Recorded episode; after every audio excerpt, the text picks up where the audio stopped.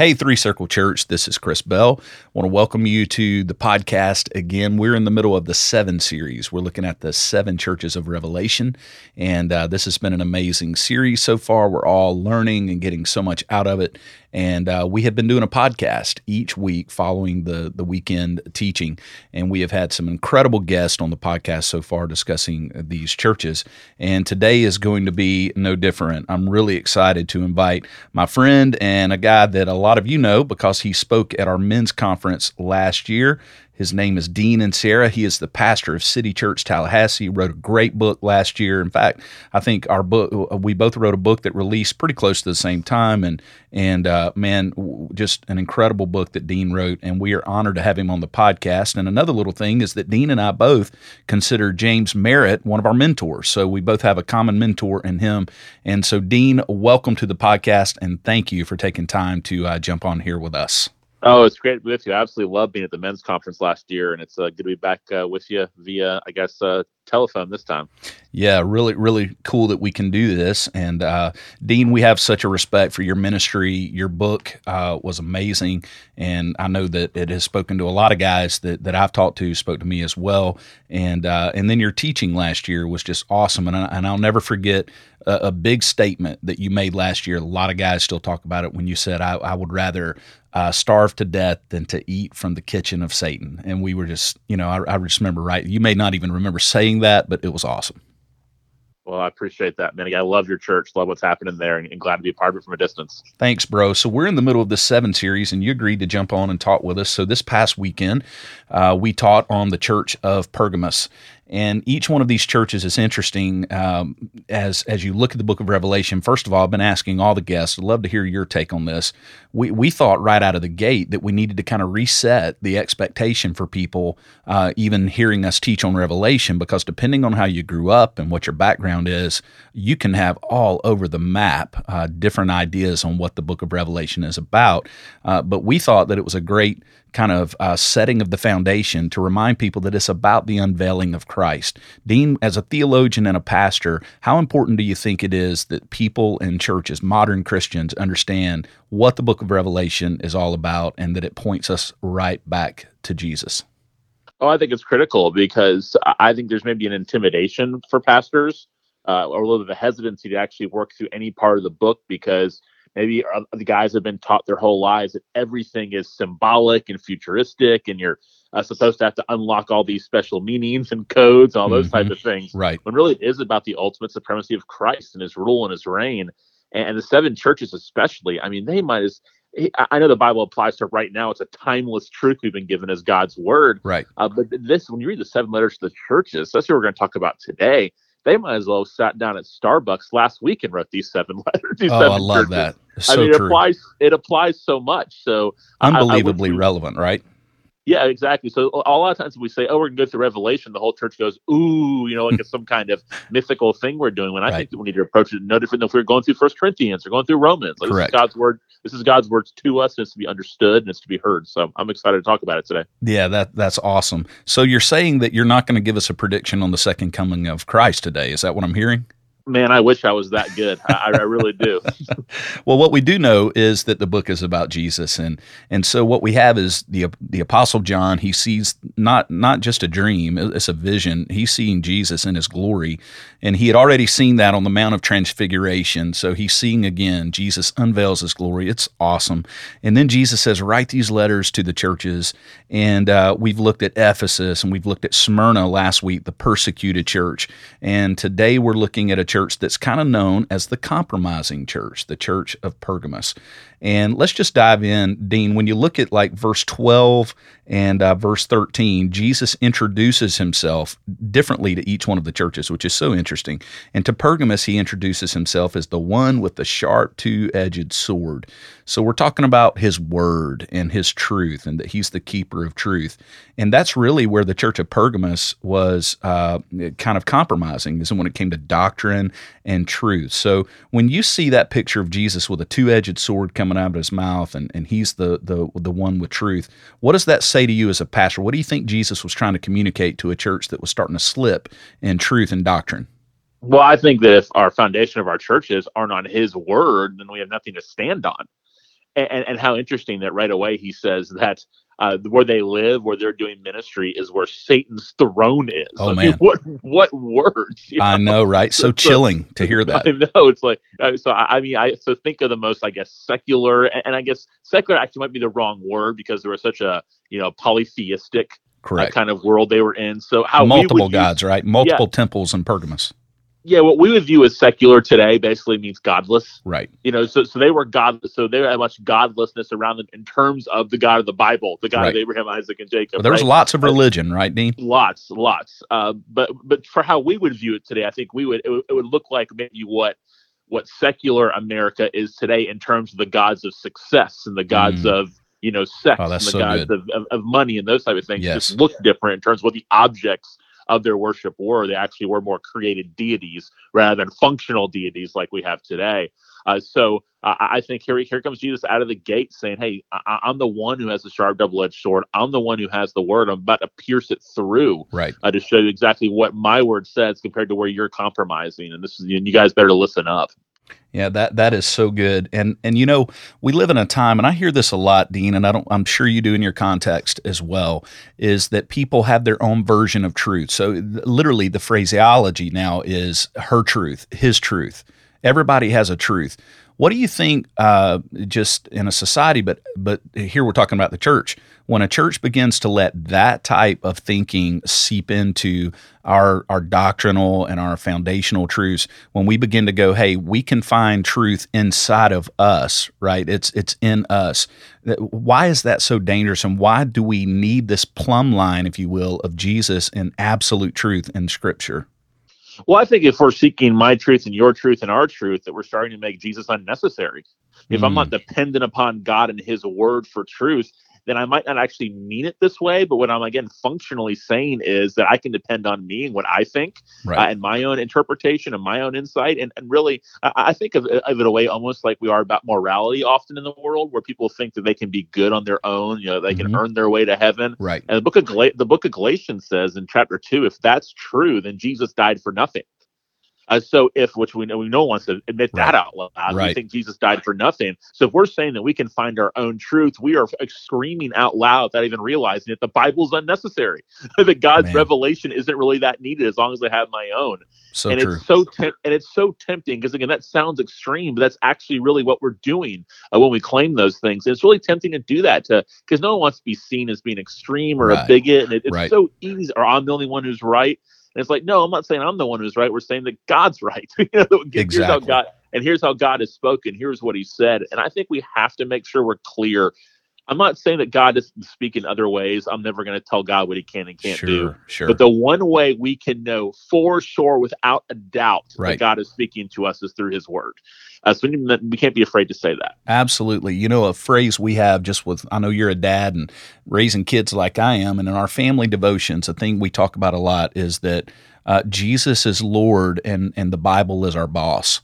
And, and the, the reason we're saying that is because I want my kids to understand that Jesus and his word are, are one, really. I mean, John said that, that Jesus was the word made flesh.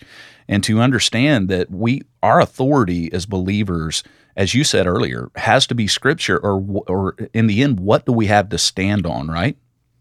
Absolutely, no. That I, I appreciate that you're leading your family that way. It's a good. That's a good challenge to me.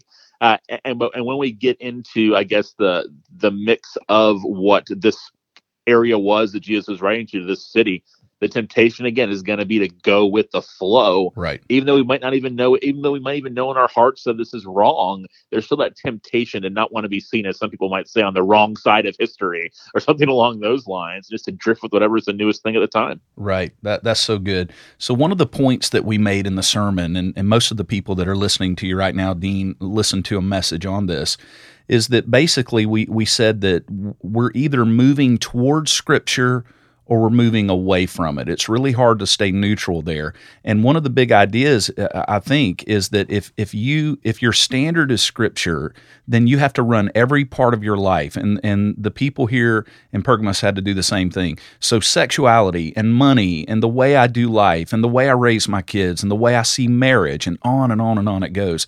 If I have a floating standard, then I'm, I'm just going to be all over the map. But the question is, if we as believers decide scripture Scripture is the absolute uh, uh, truth for us, then we've got to move our life towards it. And I think we all grow in it, right? Because I know I've been preaching for 20 years and I look back and, and there's things that have morphed theologically for me, but they're morphing towards Scripture. I'm, I'm being drawn to the truth, not away from it. How, how would you kind of characterize that in your own life and even as a pastor leading a large church that we need to move people towards Scripture and not away from it? Yeah, yeah. Let's err on too much, too right. much more into the Bible, not too little. I think area where it's challenged me the most is, is, I think I felt pressure often. I don't know where the pressure came from. It might have been self-imposed that, that early on in my ministry that I had to kind of have be be more creative, get a new idea, get a new thought. Yes, and I think that's, I think that kind of stuff's great for you know maybe environments and sure. graphics and you know technology and those kind of things. But when it comes to the word, I, I need to go to it and, and, and help our church that the Lord is allowing me to lead to know that this really is where my confidence lies. Oh, that's so like, good. I, I, I, really do believe this. Like, I actually do believe right. this is what God has said to us and it's an act of grace. He wants us to know Him. How incredible mm. is that? You know, and, and either we're going to know more of God or know more of the world. I think a very commonly quoted verse of not to be conformed to the patterns of this world, would be right. you know be transformed by the renewing of our minds. Well, how does that happen? Happens to the Bible, you know? and so and and, how, so and how do we get and how do we get conformed to the world? Just what you said by drifting away from the Bible, and drifting to the world. And, and I, when I look at this this church and this letter I, I, see what happened is happening that it's nothing new and it's definitely not old. Right. It actually it actually dates back to Genesis, the fall of man, uh, where where we're really tempted uh, with two lies. And the 1st mm-hmm. lie is there's more to be gained by disobeying God than there is to be gained by obeying Him. Yes. And the second one is I have to go around God I'm looking for rather than right to Him. Mm-hmm. And, really and, when, and, when, and, when, a culture that's godless is basically screaming that message at us, it's really easy to give into it. That's why we have to be people who really are rooted in the scriptures. And that's not a cliche. That's an actual like needs to be the discipline of our hearts. It's like we actually want to hear from God and believe it's an act of love and grace that we even have an opportunity to hear from Him in the first place. Yeah, that's that's really good, man. It's interesting when you look here. This Antipas was uh, obviously a Christian who who had been martyred in Pergamos. And so when you look at that, uh, you know, there was a real threat to these believers uh, that, you know, and Jesus doesn't water it down. He even reminds them instead of kind of trying to bury the fact that one of their own had been killed over his faith and holding true to scripture, he, he points it out and he says, Look, there's been one among you who gave you an example of faithfulness and he died for it. And basically, Jesus is saying, I want you guys to do the same thing. I want that level of commitment. Now, I think most of the people we're preaching to, Dean, are probably not going to face that level of persecution. But let's be honest, in our culture, it seems that things are tightening up. And to be a person of faith and a person beholden to Scripture as our authority, there's going to be a lot more pressure. Uh, how are you communicating to your to the people you preach to week in and week out on how to handle that pressure and how to stay true to the Bible? Yeah, well, you know, he's he and, the, and to the to Pergamos, he tells them that this is where Satan's throne is, where he lives. Right, that's what he actually right. tells them. So that tells us is that Satan's throne stands in direct opposition to the heavenly throne. Mm. Right, right, right. In the great yes. battle for for the lordship over this world, we know that Jesus ultimately wins, and, he's winning and wins. Uh, and so I, I think that we need to to continually remind our folks that we are not the first ones to go through this. That's good. Uh, that that is a promise. So church history, in a way, this is why church yeah. history matters. Yeah, and and and, and also just look around the world.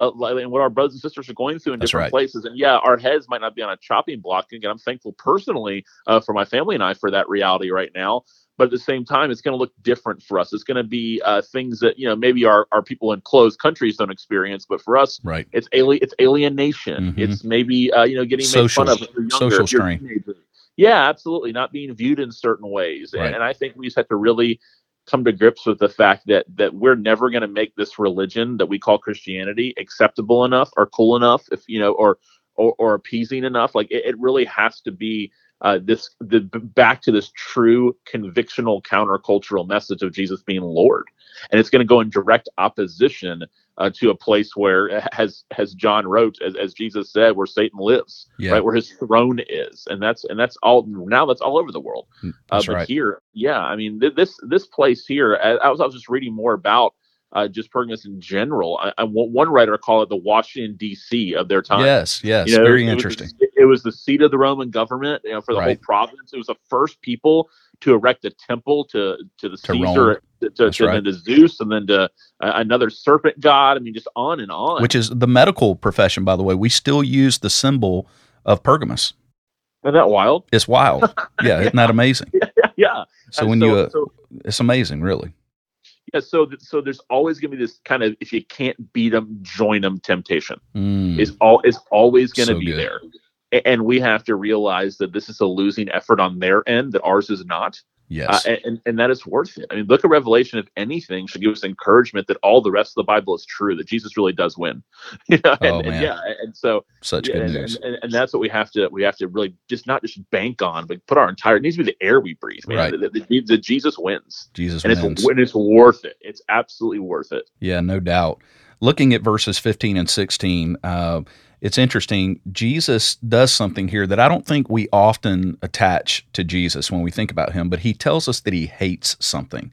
And he hates the doctrine of this group called the Nicolaitans. And when you look at these guys, without us doing a deep dive, because uh, uh really we don't have a ton of information, at least from what I have found on what they believed, but it was certainly false doctrine. So there was this group that, that were teaching things that were not the gospel, that was not scripture. And Jesus comes out of the gate here going, I hate that. Like, you want to know something I am opposed to? I hate false doctrine. How do we take that, Dean? I mean, those, you know, guys like you and I are pastors, but not just, I mean, every mom and dad in our churches, you know, making sure their kids hear the truth. Why do you think truth matters so much to Jesus? And what should that say to us about how we guard against false doctrine? Well, he wants his word to be what drives us, what he says to be everything that we are. And, and I think one of the things that makes people shy away from caring about doctrine sometimes is we have this false belief that it's disunifying. Okay. And, and when Jesus prayed in John 17 for the church to be unified, in the exact same prayer he preached, sanctify them in your truth, mm, that your word is true. So the unity had an object, and that object was the word of God. Uh, so, so I think that we have to make sure that we that we are basically walking examples of Jesus' prayer. That we're united not for the sake of unity. We're united in the word under the word of God in Christ. Uh, so I also find interesting that he also he, he named names. Oh yeah, right. yeah, yeah. Everybody's so f- afraid of that nowadays. Right. Viewed as divisive. It's viewed. It's no. It's those who are departing from orthodoxy that are being divisive. Right not those who are calling them to it. Again, there's a tone, there's a way of doing things. Yes. But here he, he just straight up says, you know, you, here they are. you, yeah, you hold to the teachings of these people, and what he tell them to do, repent. Right. Get away from it. Yeah, and he says, if not, otherwise, I will come to you quickly and fight against them yeah. with, sword with the sword mouth. of my mouth, which is the word of God, right? exactly, exactly. It's, so it's incredible to just yeah. to just think that something that I that I find at least in modern church world, modern in particular American evangelicalism at times, it seems that we want to get a little loosey goosey on doctrine, on these on orthodoxy, on the gospel, and and and it's exactly where we need to be pouring concrete, so to speak. It's foundation stuff, man uh, like uh, to your point, we can change some things about methodology, about how we do things, but man, uh, we have got to not have wiggle room when it comes to the truth and to the gospel. Absolutely. And we can't be ashamed of that or, or feel guilty or bad to care about these things. These are things that Jesus cared about. Yeah, absolutely. So he he goes on here, just kind of bring, just kind of landing the plane on on this letter to Pergamus, and he tells this church, he's like, look, if you'll trust me, verses seventeen um, and eighteen, he says, I, am going. Well, in verse seventeen, he says, I'm going to bring manna for you to eat. Basically, I'll give you the hidden manna. And you know, we understand that Jesus himself likened the Word of God to spiritual food, right? Nutrition for yep. our souls. And and so it's almost like Jesus is telling them once he corrects them, once he says you're eat basically it's like a trainer telling a, a person you're eating garbage and this stuff will kill you. So you're you're basically eating way too much junk. Uh, Jesus brings mm. them back to uh, the meal plan, if you will, for a believer, a healthy, theologically sound believer, and it's this manna. Uh, let's just land the plane there, Dean, and talking about how do you see the Word of God being basically nutrition for our souls, and why it's so important that we feed on it regularly as believers. Well, the Scriptures tell us that it's by that that we grow in our salvation you know, like new, newborn babies, Peter wrote, crave the pure spiritual milk of the word. So by that, like that's the means God gives us to grow the primary. There's other ways. Right. Sure. That's the way we grow our salvation. And also, unless you live in a like monastery, yeah. where you sit there and read the Bible all day long. That's yeah. all you do that and pray. That means for all of us, even guys like us who are pastors, we're right. still, you know. Wait, Dean, are you saying you don't just pray and read the Bible all day? What? Um, only uh, uh, only every day except for Saturday. but uh, you know, but I'm just that spiritual. So right, of course. Um, but uh, I, I'm a, I'm a Patriots fan, so I definitely read the Bible and pray during Patriots games man, lately after me. this debacle of the season we had. Killing uh, me. But but um, but the rest of the day, the rest of the day, I'm filling myself. Right. Not even sin. It's not even sinfully. It's just things that aren't of God's work. Correct right right? So so i really there's neutral things a lot of times. Sure. So i so i need to make sure that i'm getting that nourishment it's almost like i have a detox every day from it right, right. yes. And, and, if we're big on detoxing our bodies how much more important is our spiritual body oh, right? oh, so so so yes. we have to take that really seriously. Well, I know in my own life, just just to carry the analogy just a little bit further, in my own life, if I eat you know, if I go on a trip on vacation, I get off my nutrition plan and I eat a bunch of junk. I feel it, man, physically. In the yeah. same way, if I go a day or two without time with Jesus and getting in the Word of God, I become a different person, man. I mean, my wife, my kids would tell you really quickly. I know when dad hadn't been with Jesus. I know when he's not in the Word because it comes off the wheels pretty fast. I'm I'm amazed at how powerful uh, consistent time in the Word of God impacts my life. Is that true for you as well? Yeah, definitely. But here's what I love about what you just said. What a testimony to your family that hey, Dad needs the Bible. Mm.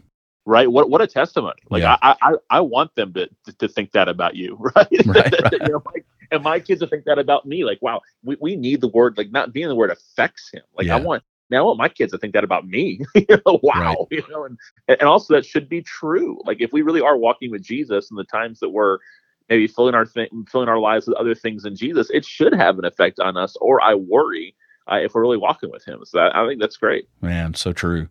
Dean, thank you so much, man. This has been really awesome, and I knew it would be. Thank you for saying yes to the podcast, and and you've got a church here in in South Alabama that loves you and loves your church, and just so grateful for friendships like you in ministry that uh, guys that are carrying the banner of the gospel and and want to reach your community for Christ. Would you tell uh, the listeners the name of your book and where they can find it? Because I would love for them to pick that up.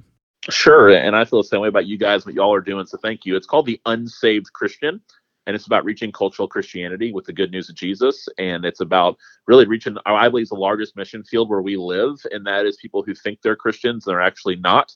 And I don't hmm. think I'm the judge if she's a Christian, nor do I want to be, but the scriptures are. You know, we got to right. make sure that we're clear on that. So, uh, so yeah, and I'm pastor of City Church in Tallahassee, Florida. So we're uh, we're uh, about um, under four hours from you guys, straight down I-10.